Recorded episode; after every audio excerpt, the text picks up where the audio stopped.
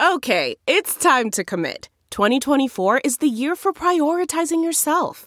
Begin your new smile journey with Byte, and you could start seeing results in just two to three weeks. Just order your at home impression kit today for only $14.95 at Byte.com. Byte Clear aligners are doctor directed and delivered to your door. Treatment costs thousands less than braces. Plus, they offer financing options, accept eligible insurance, and you can pay with your HSA FSA. Get 80% off your impression kit when you use code WONDERY at Byte.com. That's B-Y-T-E dot com. Start your confidence journey today with Byte.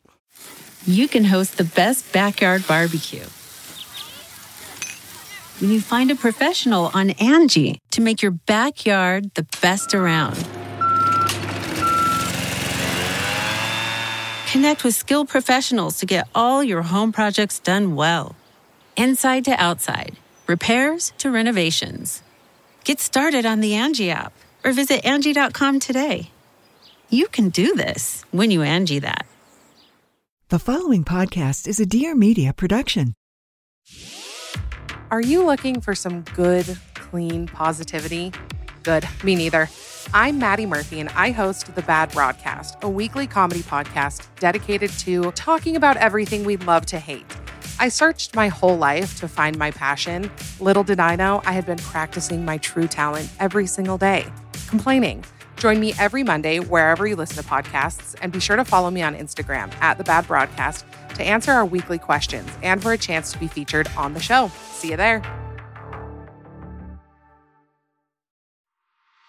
Hey, friend, it's Nicole, host of the Nicole Walters podcast. Here's where we laugh, we cry, and we grant ourselves grace as we do life together. Let's get started.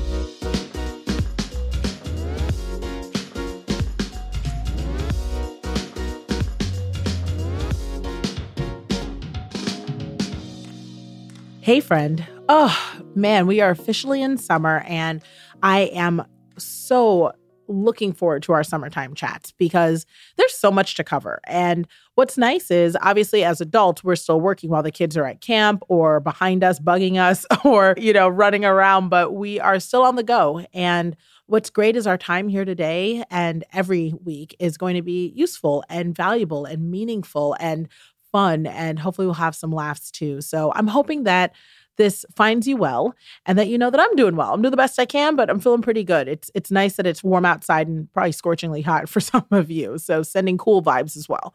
We're going to kick off with our Q&A. We're back to our normal format and I'm really excited because this one is a good one because I think a lot of us just with everything that's happening in the world with our careers and our lives are facing the same question that Angela has. So this week's question comes to us from Angela. I have been a elementary school teacher for 11 years now and have am considering transitioning out of that career field just because of all the changes that are happening in education.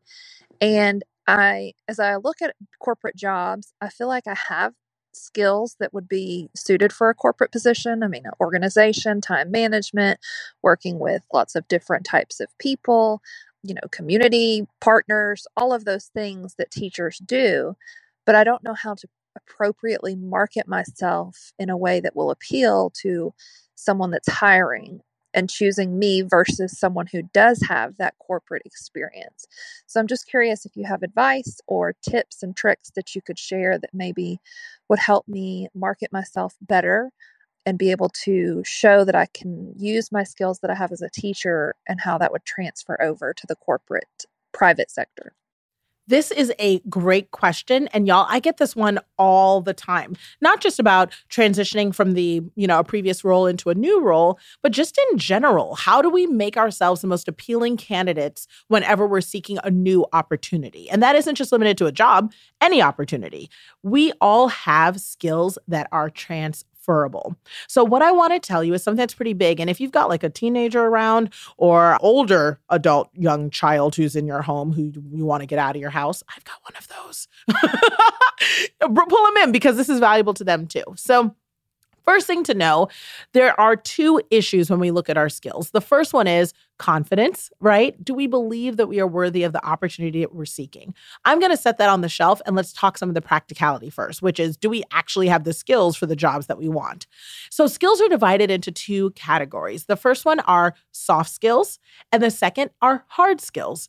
Now, if you haven't heard of this term before, they really make a difference and you totally already know it, but this is going to be helpful. Now, Hard skills are basically things that you actually know how to do. I can work an Excel spreadsheet. I can sort through files. I know how to handle this software. I know how to create lesson plans. That's an actual hard skill. If I hire someone who's a baker, they better know how to make a cake, right? But then there's soft skills. Soft skills are the things that, frankly, you probably hear people complaining about the most if they're a boss or a supervisor or a manager. It's knowing how to handle an escalation, it's customer service, it's knowing how to problem solve and deal with things as they come up. Adaptability, flexibility, your eagerness to learn, and how you show up as a coworker.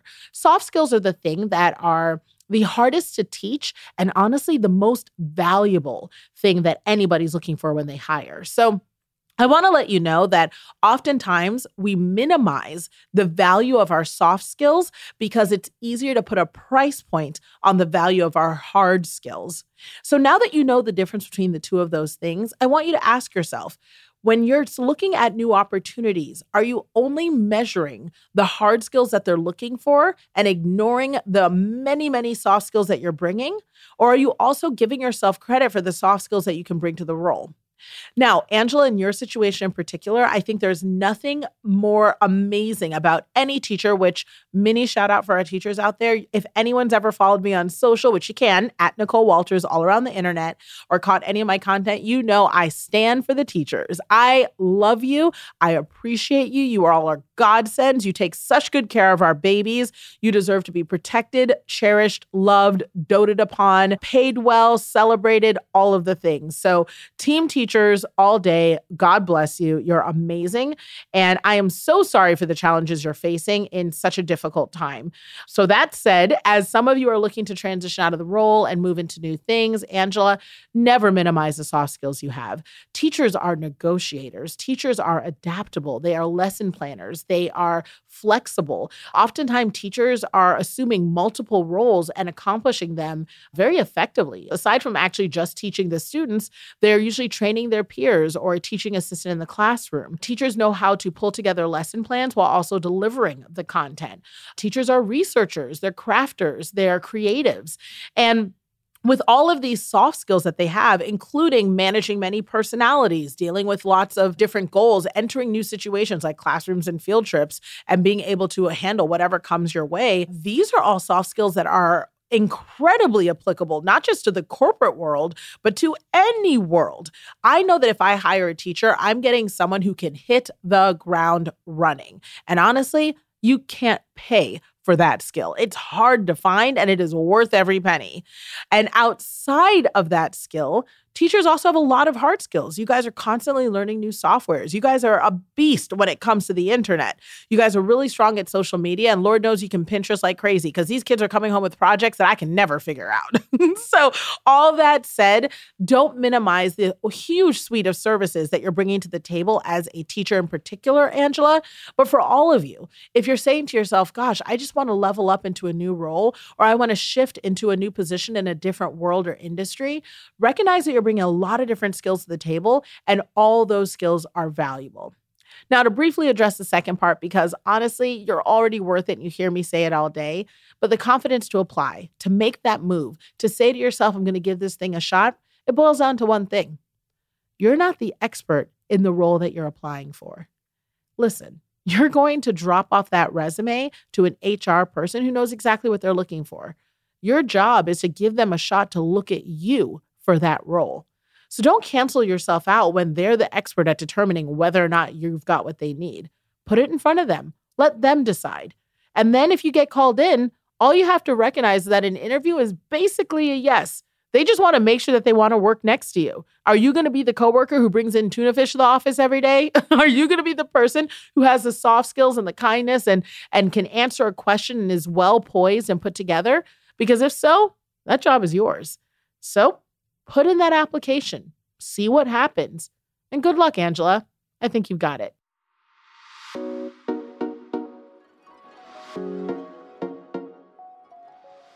This week's Don't Make Yourself content is kind of nichey, but super funny. So, first, I'm going to catch up because if you're like me, you're busy, you're momming, you're working, you got a lot of life things going on, and you may not catch all the tea. So, I'm going to bring you up to speed on what's happened. I think it was this the past couple weeks. Now, if you haven't heard of this music battle concert digital series called Verzuz, you got to look it up. It is so amazing and also so hilarious. Now, like I gotta catch you up on what happened. I can barely think of it without laughing because this week's Verzuz, I mean, it is spawning so many spoofs and conversations trending on Twitter because it was a hot mess express. Now, the Verzuz concert series is essentially this. It was born during the pandemic, and basically they take two artists that they feel are fairly equally matched, or two groups or bands, and they put them up against each other in a on-stage battle. And that on-stage battle is broadcast broadcast digitally and everyone can watch. And it's great because the battle is sort of your greatest hits. So you get to watch this incredible mini performance from two of your favorite artists kind of dueling it out, singing their best hits. And no one's really declared a winner because ultimately they're your faves anyways, but you just really get to enjoy the back and forth, the banter, the interaction, and maybe a little bit of light jabs as they kind of challenge each other, you know, around their careers. And overwhelmingly, it's been a lot of fun. There have been matchups like Brandy and Monica. And I think most of us remember them from both their TV shows and, you know, growing up, you know. But then there's also like Jadakiss and Fabolous, who are rappers that have had a lot of really big hits and a couple of tiny ones, and maybe a little bit more nichier if you're not familiar. But I mean, it's just been a lot of fun to watch some of our favorites from the 90s and the early 2000s get together and, um, you know, just sing some of our favorites. And during the pandemic, it was super fun because we didn't have much else going on. Now, the Verzuz situation has grown so big that now they have sponsors, they have a stage, they have mics, and it is like a full fledged event. Well, the most recent one that was held was a battle of some of our favorite R&B male performers. We're talking Ray J, Jeremih, uh, Mario, uh, Sammie, all these one-hit wonder R&B singers from the early 2000s. And some of them are like 3 4 hit wonders, you know, and a lot of them still have fairly fairly prominent careers, you know, doing some openings or going on tour as a group. But it was really fun and I think a lot of us were eager to see them on stage.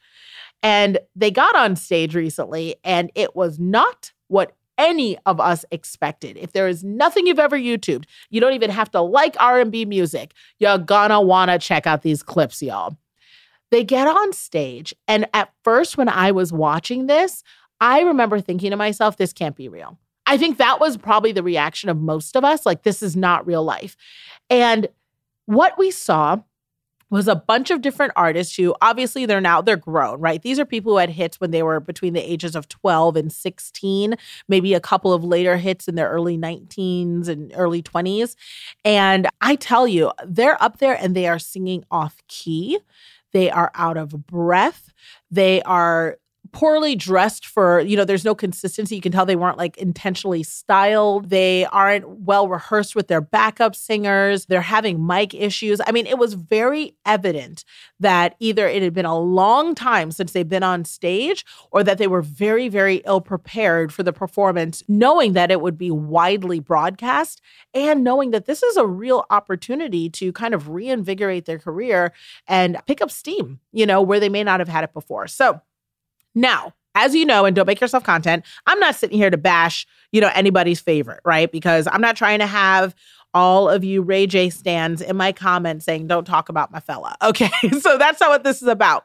What I do want to do is illustrate this as an example of something that I do talk about all the time that we can all apply to our life. Stay ready so you don't have to get ready. I got to tell you, one of the things that I have really been proud of in my business and in my life and with my clients and my customers and my friends is that I am a really big on making sure that they have the tools to be ready and build the business they need and the life they need so that if Oprah calls, you're ready to roll. You never want to be in a situation in this world where you go viral and you aren't ready to capitalize on it. Not only can it be a huge monetary loss, but it can change the trajectory of your life. And I say this as someone who has a combined over 200 million views of viral content online. That's right. 200 million views. So I have been seen by more than the population of Australia. And what that means is you better believe I've wanted to catch every single dime, trickle down, or value that could come out of a click. And so what that meant was just making sure I built my back end. So I've had a website, I've had a social media. And on top of that, I've really taken care of my fitness and my health.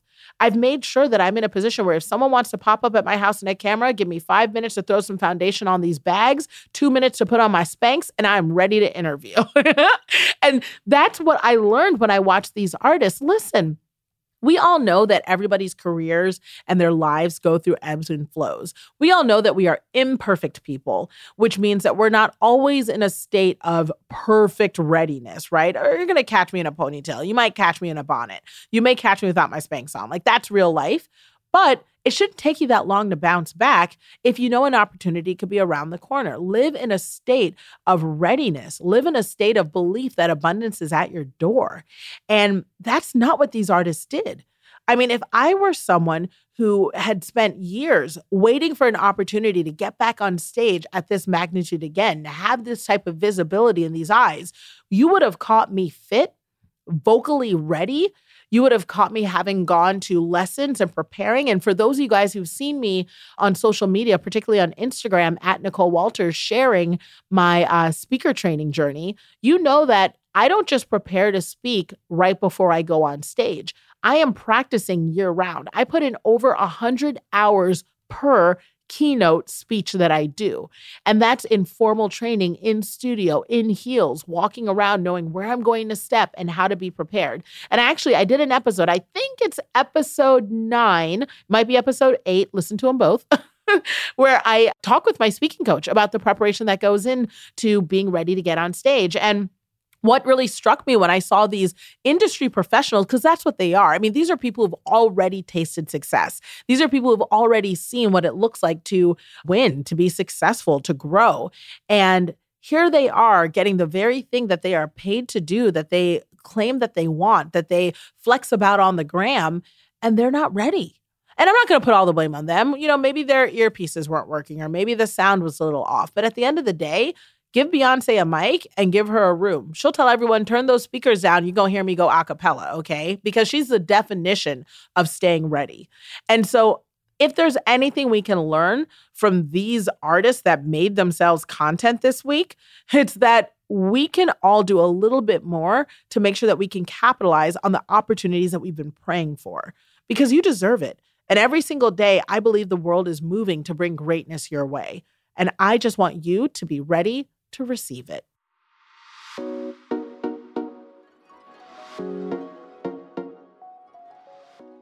Now, we talked earlier about Angela trying to figure out how she can get into her new role and, you know, seeing about fitting into this marketing gig. But this ties into today's topic because this is something I'm dealing with. As you know, I'm going through a divorce right now. And what that means is that I'm doing a lot of co parenting work and conversation and uh, learning new ways to show up for my kids and my family in a partnership with someone who's also building a new way of life, you know? And what that means is that I have really had to apply everything I have ever learned in business. And frankly, I'm really fortunate because I've really fine tuned these skills at negotiation. Everything is about compromise when you are in a co-parenting situation and you both have independent lives and you're trying to kind of, you know, figure out how to do things the best for your babies, you know, and how to manage the life that you built together, you know, as two separate entities. And this shows up in a lot of places in our life. I think a lot of us minimize how often we will have to negotiate. I mean, if it's not negotiating with our kids to have a couple more bites of food, it's negotiating for a raise at a job, it's negotiating to get better parking or extra sprinkles on our ice cream or a better gym membership. I mean, negotiation is so critically important. It is so necessary and it comes up all the time. And frankly, friend, if you can get good at negotiating, you can get anything you want. And I know that for me, it was a skill that I had to develop pretty early on because, like I mentioned before, I grew up without anything. You know, I never had a hand up. I didn't have, you know, parents giving me money. Frankly, my parents just really were learning a lot about how things worked in America themselves because they were immigrants and they, you know, came to this country with this great work ethic, but frankly, they didn't understand you know all the processes so if i didn't learn how to ask properly and kindly and then also recognize how to still express my own needs you know for my goals i just wouldn't get ahead so what i want to share with you today friend are some negotiation tips. And these strategies really work. I mean, they've gotten me everything from a kid that happily goes to bed at 7:30 every night without giving me a hard time, which I think we all need that, you know, to helping me close multi-million dollar deals for my clients back when I was in corporate. So, it breaks down to three simple things and I'm super excited because I know no matter what, mamas, you're going to love this. Now, the first one is understanding the opposing party. In simple speak, know who you're up against. If you know everything about that person, you're going to be in a much better position to speak to what they actually want and give them what they actually need. So if you're talking about your kiddos, know what their motivations are. Mamas, you know, are they obsessed with their Nintendo Switch? Can they not stand having a moment away from TikTok? Are they really, really angling to be able to go on that spring break trip? Listen, you know their motivations. Are they completely obsessed with dessert and they'll do anything to get it? Well, that's going to be your bargaining chip. That broccoli is going to look a lot better if they know that right behind it is a scoop of ice cream. So, really start learning your client, start knowing the person that you're going to be up against. And I want to make this just a smidgen serious because this is also true as we're living in a world right now where there's a lot of contentious topics that are afoot, whether it is gun control or abortion or, you know, just political ideals. It feels like all the time we're always up against someone who might think or believe or feel differently than us. And we're feeling scared or concerned about our rights, our values, our autonomy, all these different things being up for conversation. If you feel like you're constantly in a place of negotiation, you're not the only one because we're even doing it in the comments of Facebook. So understand that if you do a lot of listening all the time, and if you're able to do that with grace, which is asking questions, saying things like, tell me more about that, and taking the information that you're learning and putting it in your back pocket to leverage for later, you're going to find that you're going to be in a much better position when it comes time to change someone's mind or get them to buy in on your side, your ideals, or your tasks that you need to have so you can accomplish your goals. So, any great negotiation or bargaining moment actually begins with you keeping your mouth shut and your ears open. Constantly pay attention to what it is that people want, what motivates them, and what keeps them going and their end goal, because that's going to be the first piece to winning anyone over. The second thing that I've learned in negotiation is after you understand what you're up against, you better understand yourself. I call it knowing your high low. So for me, what that looks like is I need to know what is the most that I'm willing to give up and what is the least that I think I can get away with, my high and my low. So as a mama, if you know that the most that you're willing to give up is, look, I really don't care if they only eat just one bite of broccoli, that's great. And then what's the least that you're willing to give up? Well, they're going to need to eat that broccoli, right? So I'm going to aim to see if I can get them to also eat the salad, also eat the Brussels sprouts, three bites of meatloaf, and the broccoli. But frankly, I'm only going to fight them as long as they can have a bite of broccoli. It's understanding what is it that I can I can afford to give up and what is it that is the least I can give up. So even in a business situation, if I'm sitting down with a client and I know, look, I could probably go up to 5 million without any issues and still buy out this business, but I also know that they probably go for as little as 1.5 and I recognize that if I'm at 3 million that'll still hit my goals well, I'm going to negotiate between 1.5 and 3 million, knowing that I have a little bit of room to edge up towards that 5 million because that's the highest I'm willing to go. So it's really important as you're trying to figure out these numbers to spend some time after you've been listening to their motivations, really looking at what you have to offer, saying to yourself, okay, hmm, am I able to do this? Can I give in this area? And sometimes it's not just about money or that balance. Are there other things you can offer? Is it consultation? Is it your time? Is it products? What other things can you offer or bring to the table that might appeal to that other party as well? So, growing up with my little one, I never focused on giving her sugar as a reward system. That was simply because I wanted to keep that in my back pocket because sugar really works. Y'all, mamas, you know it. If you withhold the sugar, you know that if you really need them, just be quiet, throw a Swedish fish at them and they will leave you alone. Listen, this is real life. okay. I have been in situations where I have had to get on a call and I've thrown my kid a pack of fruit snacks and that bought me the time I needed to close the deal. Hello, we get it, right? But part of earning that privilege was absolutely saying, hey, you know, if you're able to be quiet for 15 minutes, then we're going to have an extra five minutes of time on the swings. If you're able to finish this broccoli for me, we can have an extra five minutes of bubble guppies on TV.